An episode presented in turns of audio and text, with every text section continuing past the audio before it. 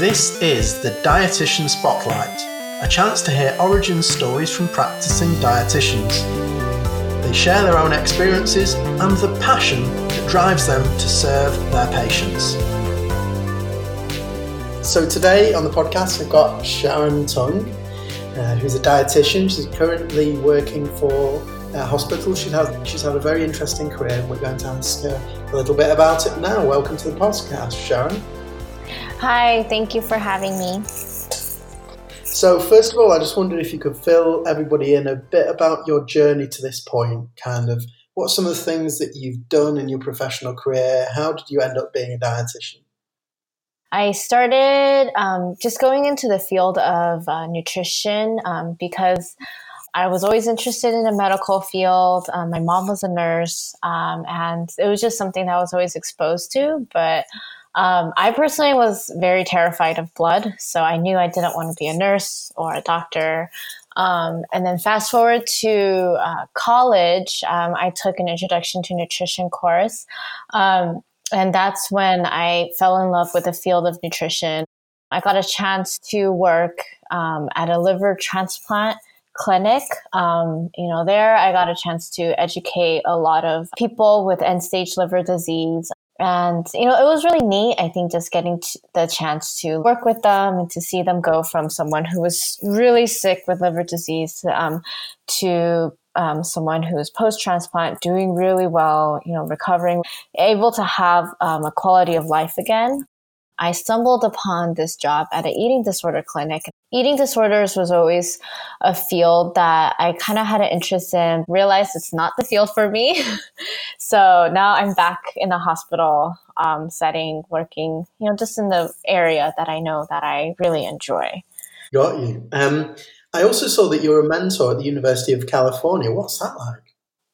Um, a couple years after graduating from UC Berkeley, one of my professors she reached out to me, um, and she asked me if I wanted to just be a mentor for some of the undergraduate students there. And I thought, sure, why not? You know, I can get a chance to share my experience with them, and hopefully they won't make the same mistakes as I did. And so, yeah, I've um, I've done that with um, couple of students. Um, it hasn't been recently, but I, it was a very exciting experience. I think just a, a chance to mentor these students.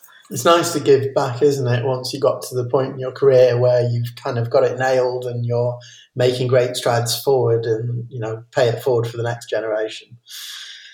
Um, yeah, I wouldn't really say I uh, uh, have gotten it nailed down, but I, I'm definitely a couple steps ahead, so I can give whatever advice I can. I have. Well, none, none of us really ever have it perfectly nailed down, do we?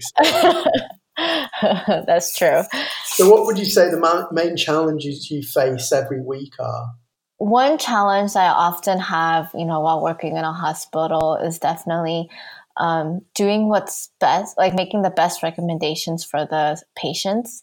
Um, um, I think another thing is um, when patients pass away. Um, when I first experienced that, I took it really hard because um, you know our goal is to make them better, and you know when we're not able to, it just makes me sad that I feel like we're not accomplishing what you know we had promised or we wanted to do for them.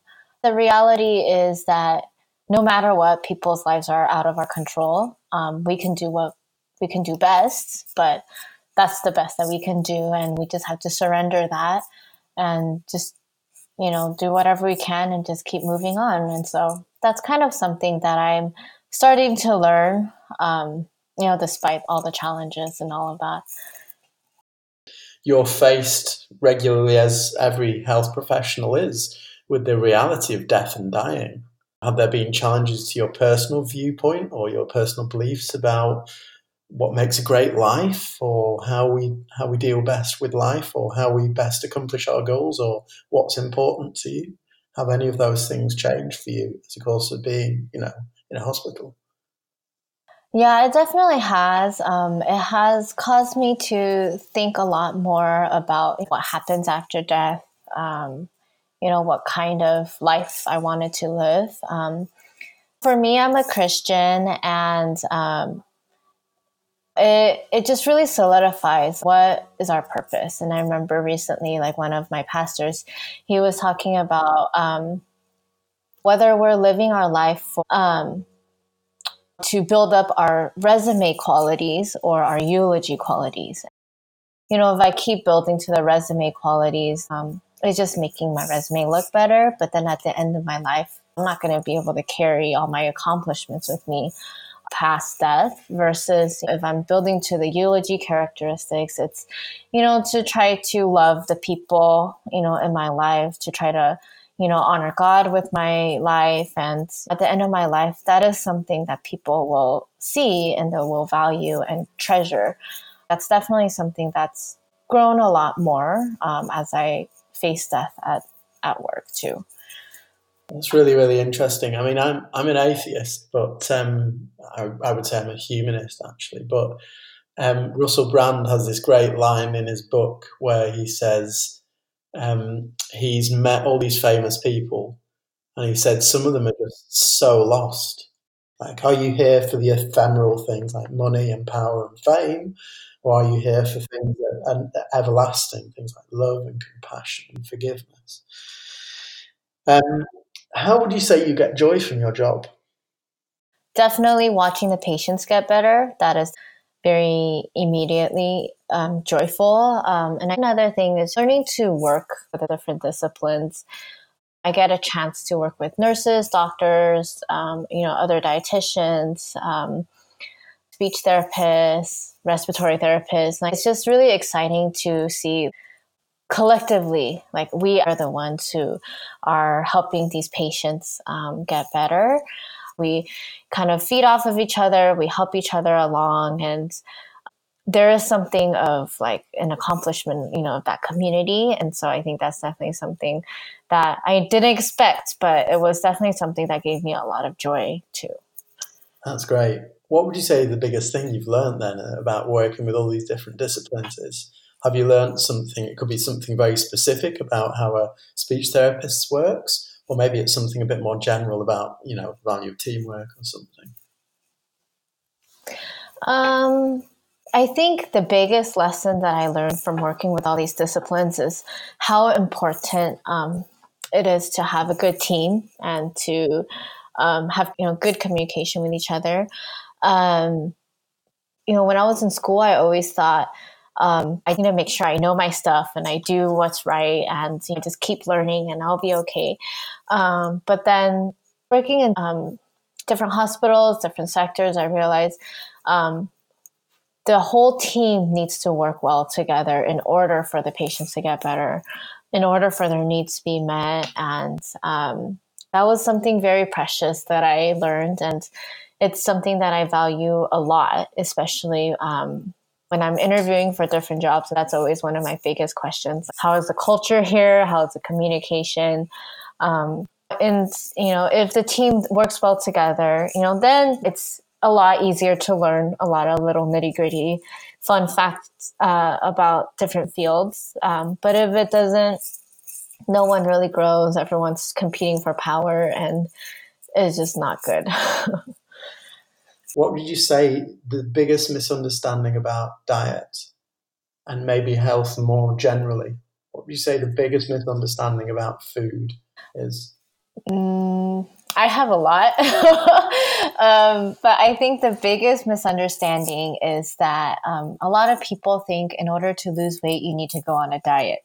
That is totally false. um, the way to lose weight is to um, eat the same but actually eat less you know and to exercise and all of that but um, yeah i mean the reason why going on diets just doesn't work It's because once you get off of the diet your body thinks great i'm back to normal and so you're actually gaining the weight back plus more and so that's often something that i spend a lot of time trying to convince my friends out of doing once i hear get wind that someone wants to go on a diet um, I'm on this mission to debunk that myth for them.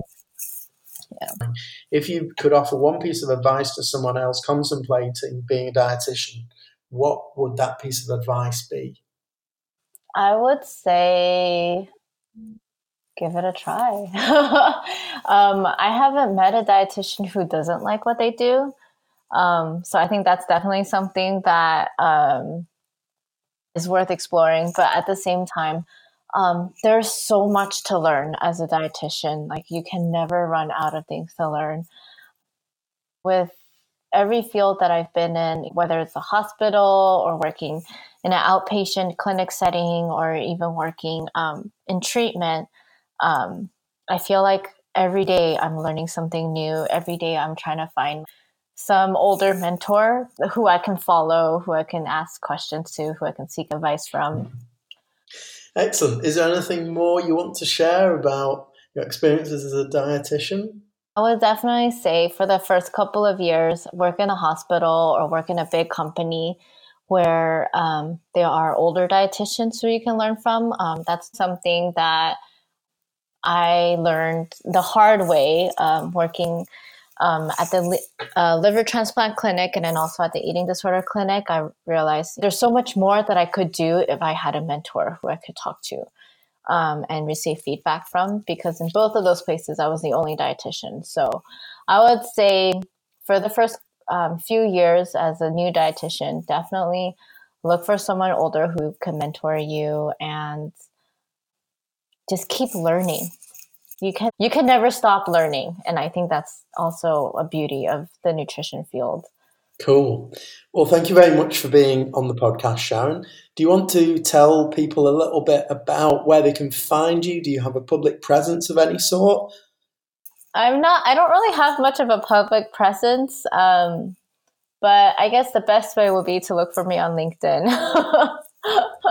Cool, that's how I found you, certainly. So I'll post a, a, link to your LinkedIn profile in the show notes, if that's okay with you. Yeah, that's totally fine. Cool. Okay, well, thanks for being on the podcast, and uh, it was great to meet you. Thank you for having me. That was the Dietitian Spotlight Origin Stories from Practicing Dietitians. The Dietitian Spotlight is sponsored by Destroy All Admin. We specialise in helping dietitians with private practices save thousands of dollars. Eliminate admin tasks like patient notes and booking appointments. Spend more time on the things you love.